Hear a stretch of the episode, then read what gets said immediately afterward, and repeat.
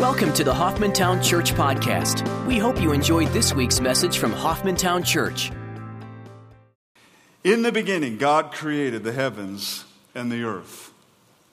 That's amazing, isn't it? I can't tell you, I'm, I'm, still, I'm not a biologist, okay? So forgive me. For those of you who are scientists out there and understand this stuff and have seen this stuff, I think uh, Bill was saying it was on an electron microscope that you could watch the working of a cell.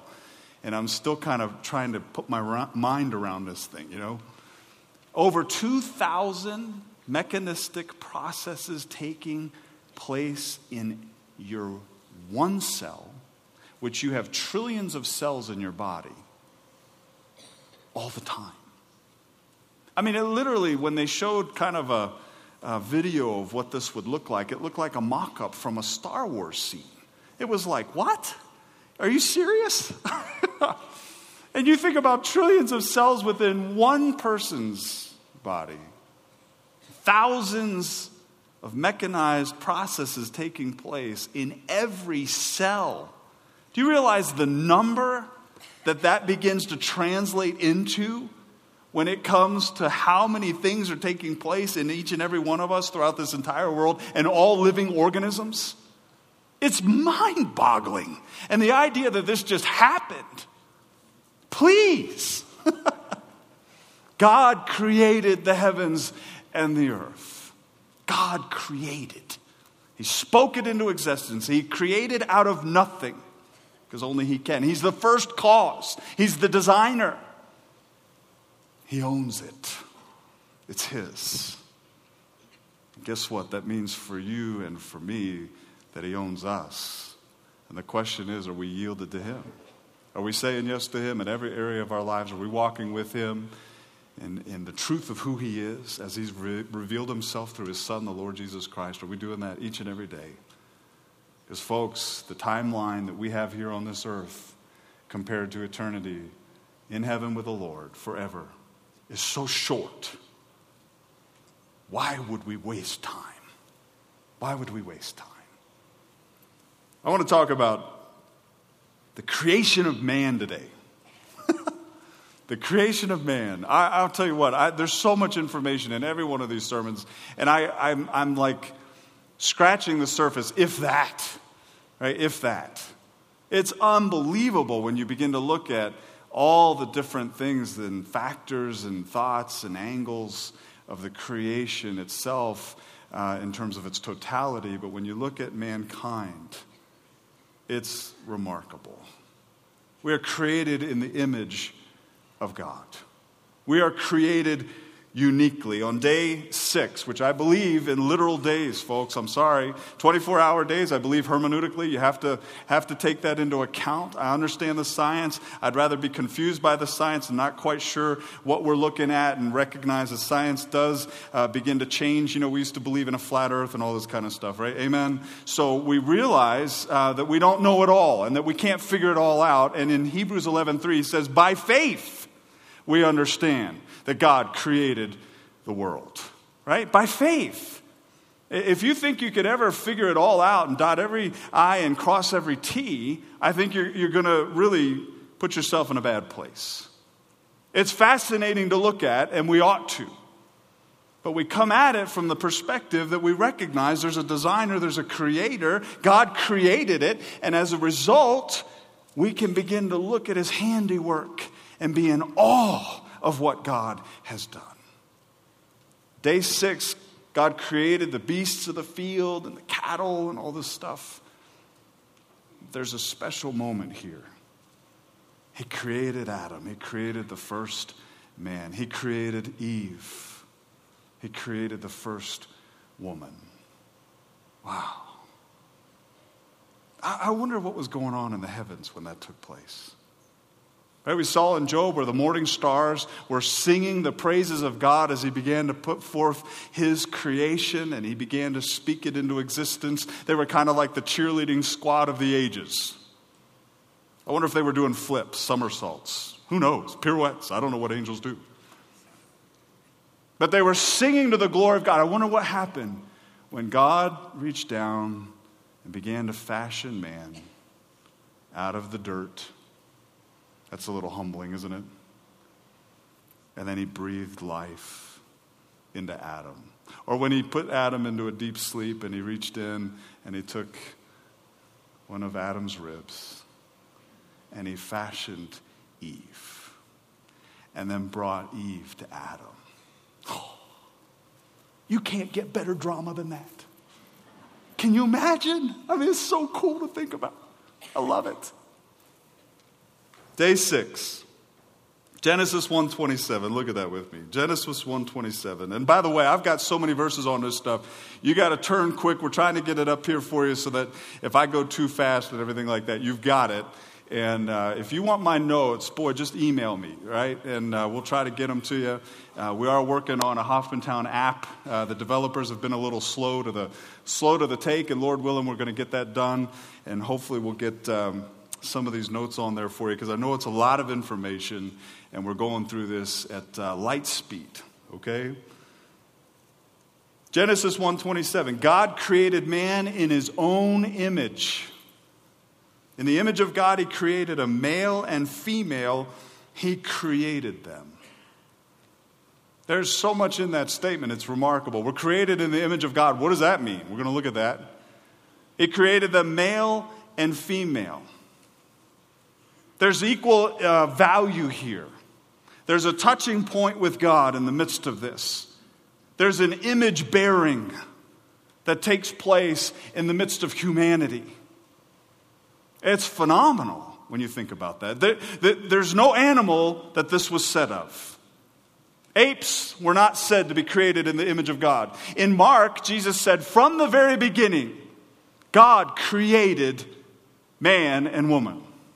From the very beginning. There, there is no other object, whether it's inanimate or whether it's animate, that man was created from in the sense of evolving. We were fashioned out of the dirt and we were given life by God Himself as He breathed into Adam the breath of life. And certainly Eve was created from man, Adam. So we begin to recognize that there is a uniqueness here, something special about humanity. In Psalm chapter 8, David quoted this. He didn't know I was going to quote this as well, and I love it. Holy Spirit's at work, right, brother? Psalm chapter 8, verses 3 through 5. When I consider your heavens, the work of your fingers, the moon and the stars which you have ordained, what is man that you take thought of him? And the Son of Man that you care for him? Yet you have made him a little lower than God, and you crown him with glory and majesty. Wow. What does it mean to be human? What does it mean to be created in the image of God. Nigel Cameron, in a book, What Does the Bible Say About Euthanasia, and his writings about this, has this quote, and I think this was pertinent. The starting point for a biblical understanding of human nature is the idea that human beings are made in the image of God. It is clear from Genesis 1 26 through 27 that this applies to, to all members of the human species. Homo sapiens is distinguished from all other kinds by our bearing the likeness of our Maker.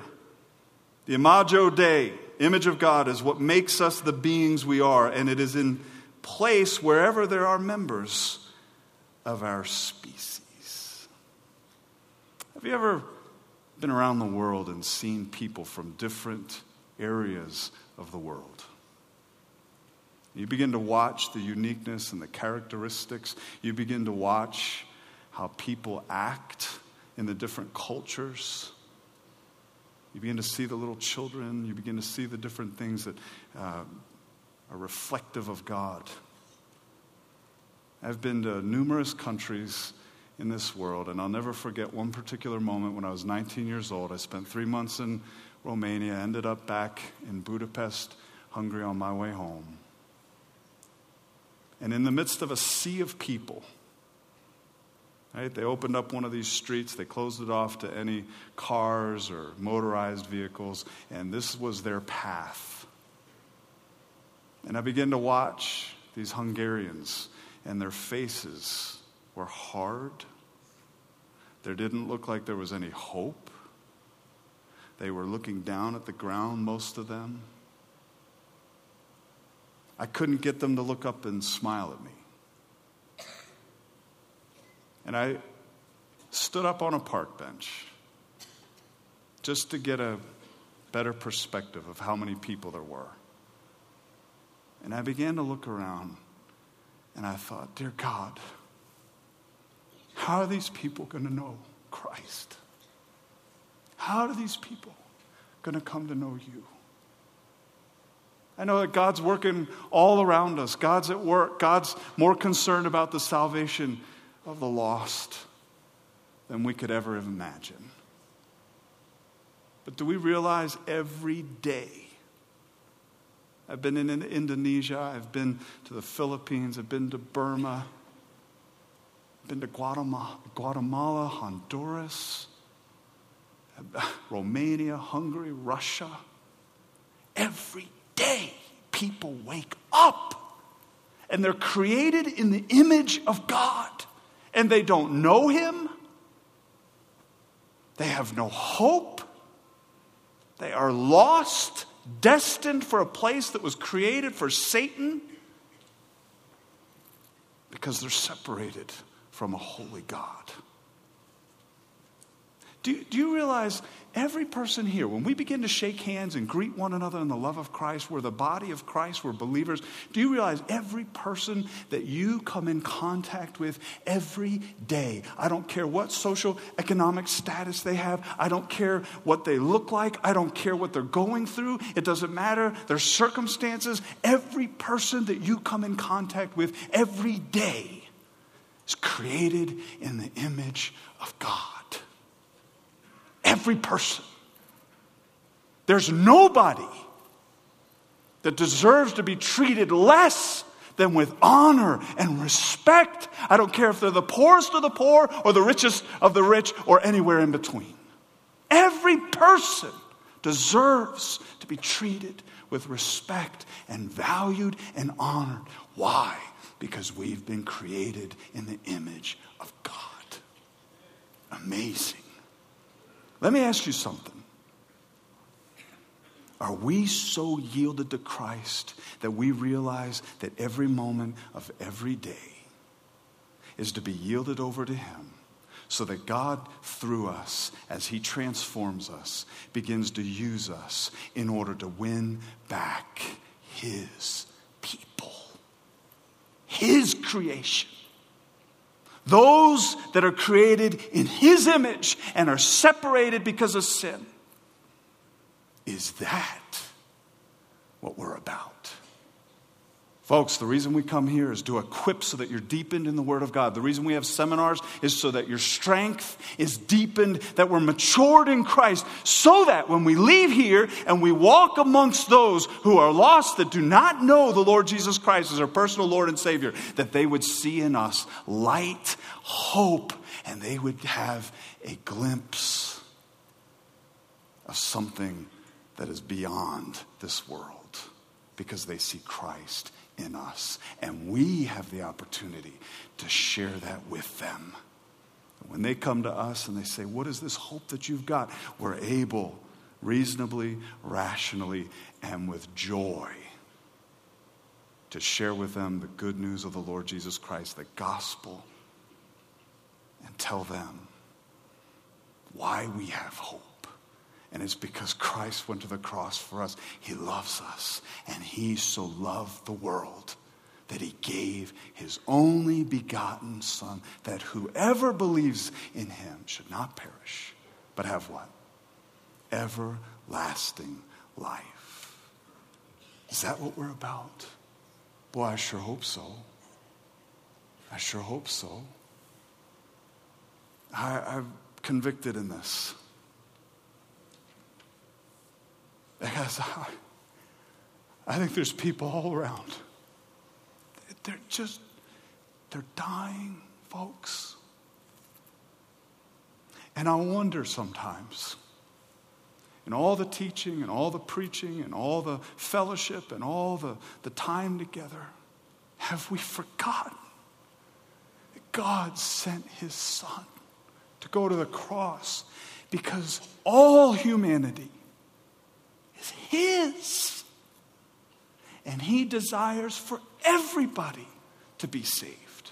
And are we willing, in the midst of that, no matter whether it's in our Jerusalem or to the uttermost, to say, Lord, here am I, send me, send me. Not in my strength, not in my ability, not because of my wisdom, not because of my intellect, not because I'm something so great, but rather because, Lord, you live in me. You'll give me the strength, you'll give me the wisdom, you'll give me the words, you'll open the doors. Lord, we want to see you glorified. Folks, we're created in the image of God, and everybody else is too. How does that impact us? In a way that is life altering, where we cannot continue to live in the same way with the same mundane focuses, where we say, Lord, here we are, use us. Genesis 2, verses 7 through 8, speak to this issue. And let me just share with you as we kind of look at that the whole idea of the image of God. What does image mean? What does it indicate? Spiros writes it this way in his definition of the word image. It's the Greek view of the Hebrew, which is very similar in its intent and meaning. Icon, which is the word image in the Greek, always assumes a prototype, that which it not merely resembles, but from which it is drawn. Now, think about this, because this is a good picture. The reflection of the sun on the water is icon. To put it this way, when you look at the reflection on the water, that reflection would not be there if the sun did not exist. You catch it? We would not be here if God did not exist. Paul made this point apologetically as he spoke to unbelieving philosophers. And he said, Why are we worshiping stone and, and stuff that doesn't have any life in it? We have life. And therefore, the indication is that God is a living being, not something we make with our own hands, cut out of rock, hewn, can't see, can't hear, can't taste, can't touch. We are living beings we are created in the image of God. We are drawn literally from God Himself. We are not gods. Some religions wants to they want to turn us into gods. Really? That's scary. Genesis 2 7 through 8 says, The Lord God formed man out of dust from the ground and breathed into his nostrils the breath of life. And the man became what? A living being. The Lord God planted a garden toward the east in Eden, and there he placed the man whom he had formed. We're created uniquely. We're created in the image of God. We reflect the very reality and existence of God Himself. He created Eden, Eden for us to live in. We're going to look at the fall over the next couple weeks and the problem of evil in this passage, God breathed into us the breath of life. There wasn't just a speaking, so to speak, there was an activity of God in a very unique way with man. We were formed by Him, given life by Him. God, when He formed Adam, then began to show Adam the creation, and He brought animals, cattle, beasts of the field, and birds to him and he named them. And if you have trouble wondering how that could happen in a 24 hour period of time, I would suggest you go to Answers in Genesis and look that up because they got great answers on this one. Genetically, we know that the whole animal population and kingdom uh, looked a little bit different than right now. And so I'll stop there because I could get into that and it's a sidetrack. But it's fascinating. Uh, Adam clearly was created with intellect and ability, speech, right away. In Genesis 2:18 as Adam was looking at all these animals and he was naming them, there was no helper found for him. And in Genesis 2:18 it says the Lord God said it's not good for the man to be alone. I will make him a helper suitable for him. That's cool, isn't it? The Lord knows. You know, I tell young people this all the time because I had to be told this as well. God knows what you need. God knows what you want. Right? I tell my daughter this. I tell my son this. Hey, guys, stop worrying about who you're going to marry. Stop worrying about who you're going to be with. Keep your eyes focused on the Lord. Keep your eyes fixed on Christ because the Lord knows what He wants to do far better than you, and He's got somebody for you that He's already preparing over here. You keep your eyes fixed on Him and become the person God wants you to become.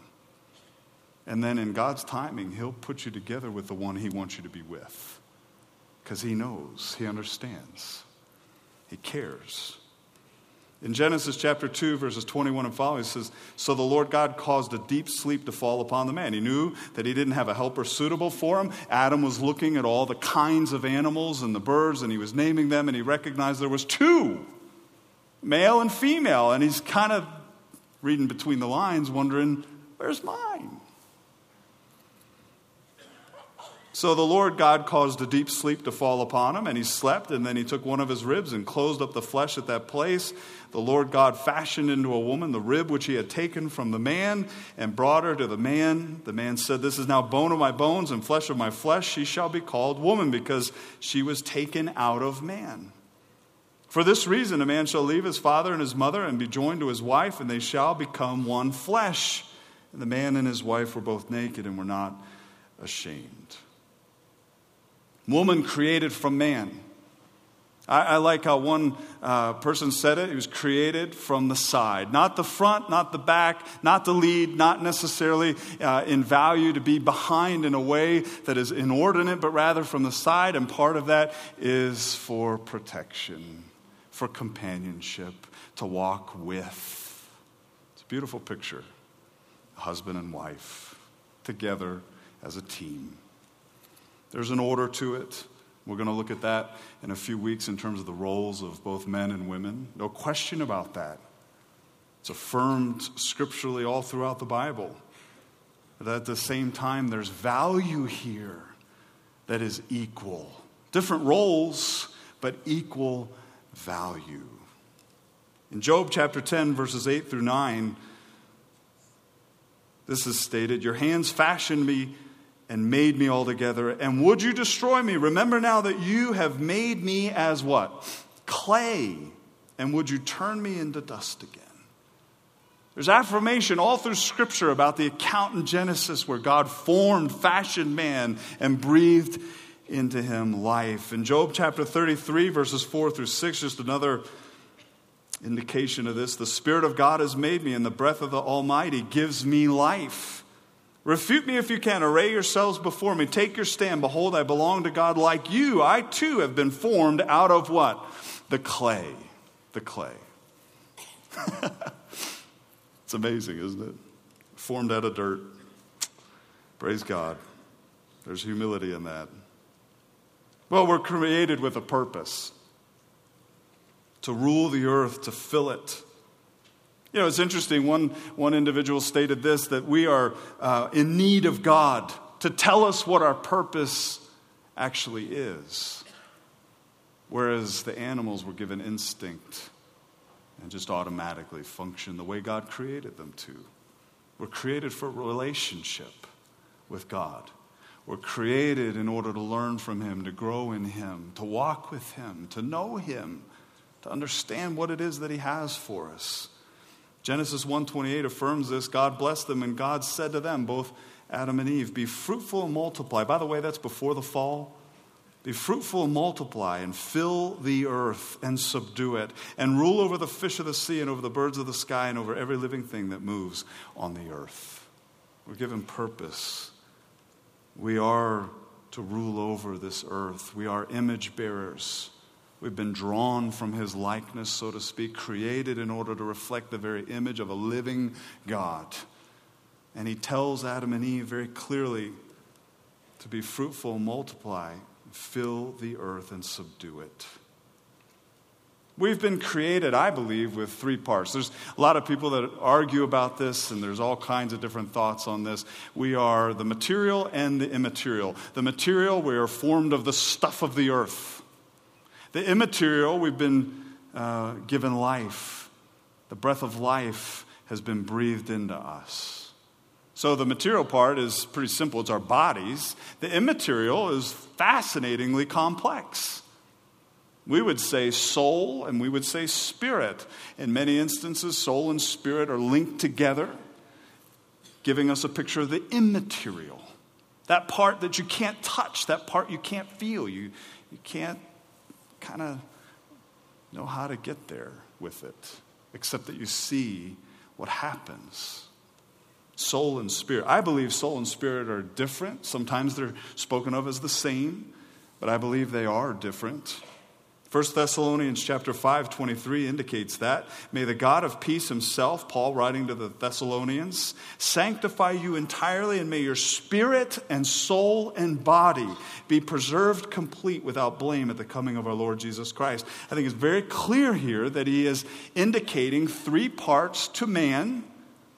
And he put them in the order of importance. Spirit, that part of us that relates to God. Soul, that part of us that relates to our environment the body, that part of us that is flesh. It's fascinating. Everybody has a spirit. Even unbelievers have a spirit. It's just that their spirit is separated from God because of sin. When we become believers, what happens? God comes into us, the Holy Spirit indwells us. Where? In our spirit. What happens with our soul? Our mind, if you will, begins to be pulled up. We're uh, told to renew our minds getting into the Word of God, beginning to learn the thoughts of God. When the Spirit is in the right place and in the right order, the soul begins to be lifted up, and the body and all its desires is placed into a proper context. When we're not walking by the power of the Spirit, in the Spirit, so to speak, what happens? The body takes preeminence and the inordinate desires. Look, desires aren't wrong, it's the inordinacy of those desires that becomes sinful. And the body begins to take preeminence, and the mind is pulled down. In Christ, it's reversed. We begin to walk with God in a way that He created us, that He designed for us in His image, in relationship with Him. We're created with free will. I absolutely believe that, folks. With intellect with the tendency, Adam was created with a tendency toward obedience, but he wasn't yet confirmed in it. The Lord gave him a test don't eat of the tree of the knowledge of good and evil. Why did he give him that test? Charles Ryrie puts it this way In setting a test at all, God showed that he wanted men to voluntarily choose to obey him and to serve him. He did not want automaton. Think about that. God put a test in order to test volitional will, free will. And we know the story. We're going to look at it in a couple weeks. Eve chose to eat, gave it to Adam, and Adam, in spite of what God had told him, chose to disobey. And the consequences have been catastrophic. We were created very good. I love the account. Everything was good. Everything was good, right? Days one through six, God saw that it was good, it was good, it was good. He gets done, He creates man, and what does He say? It was very good. I think that's awesome. That's kind of profound. Some people want to say that our existence on the earth is the threat to the earth. really? Seriously. Unbelievable. The threat to the earth is evil, it's sin. It is people that are uncontrolled. It is people that are not surrendered and yielded to the Lord Jesus Christ. That's the threat. The universe and all in it has been placed under the consequence of sin and groans longing for the revelation of the sons of God. God created us to rule, not inordinately, not out of, out of character, but rather in Him as His image bearers. We've been created very good. Obviously, we're marred due to the fall, due to sin. We're restored in Christ. I think it's awesome when you begin to realize how God is at work all around us, how the Lord is the one who is causing us to be restored. Right? We come to know Christ, Christ comes to live within us. We have a new relationship with Him. He makes it very clear we're new creatures in Christ. We have the ability to walk with Him, we have the ability to learn from Him. We're told to get into the Word of God so that our minds could be renewed. And in the midst of it all, we begin to walk with the Lord. And we begin to reflect the glory of God in and through us. We begin to reveal His love through us. The fruit of the Spirit is what? It's love. So we've been created in his image. We've been created in order to be his image bearers on this earth. It was lost at the fall, it was marred at the fall. It's diminished. There's still a divine spark. You can see it, even in the lost. Stories of courage and different things that people do. It's amazing. So there's still a spark there, but it's been marred. And in Christ, it's restored. We are given a new life and our minds begin to be renewed. One day, we know that the promise is that our bodies will be made new, right? We're going to take on the image of the eternal, the incorruptible. We'll have new bodies that go along with all that God has done in our lives in order to restore us. Romans 8:29 speaks to that. For those whom he foreknew, he also predestined to become what? Conformed to the image of his son, so that he would be the firstborn among many brethren. Think about that. Conformed to the image of his son. What's happening now for the believer? For the one who believes in the Lord Jesus Christ, receives the forgiveness of God through the Son, the Lord Jesus Christ, and the blood that he shed for us at the cross, we begin to be conformed to the image of his son. We begin to reflect the Lord Jesus Christ in all that we do, in all that we say. God's love begins to be seen in and through us. 1 Corinthians 15 49 says, Just as we have borne the image of the earthy, we will also bear the image of the heavenly. Think about that. We bear the image of the earthly. Now we're going to one day bear the image of the heavenly. What a beautiful day that is. Amen? Long for that long for that. We've been created with personality. We've been created with intellect. We've been created with volitional will, the decision to choose to say yes or choose to say no because God doesn't want robots walking around. We've been created with emotion, love. It's amazing, isn't it? All the different things all the different ways in which we reflect God Himself as His creatures. It was marred at the fall. It can be restored in Christ. It's something we hope for one day to be restored into. The question is day by day, moment by moment, are we saying yes to Him? Do we know Him? Do we walk with Him?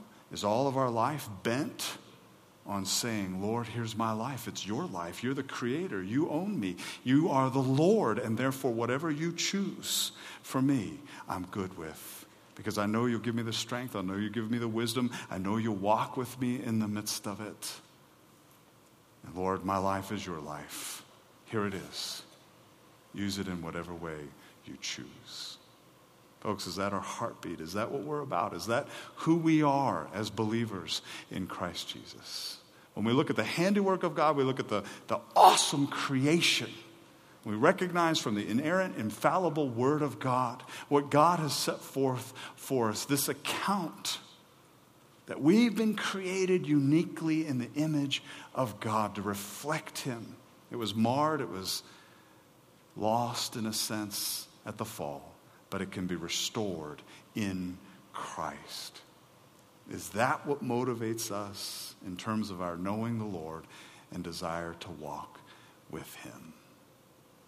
Every person that you come in contact with has been created in the image of God. Every person. See them through the eyes of Christ with hope, with expectation of what God can not only do in us, but what God can do in others as well.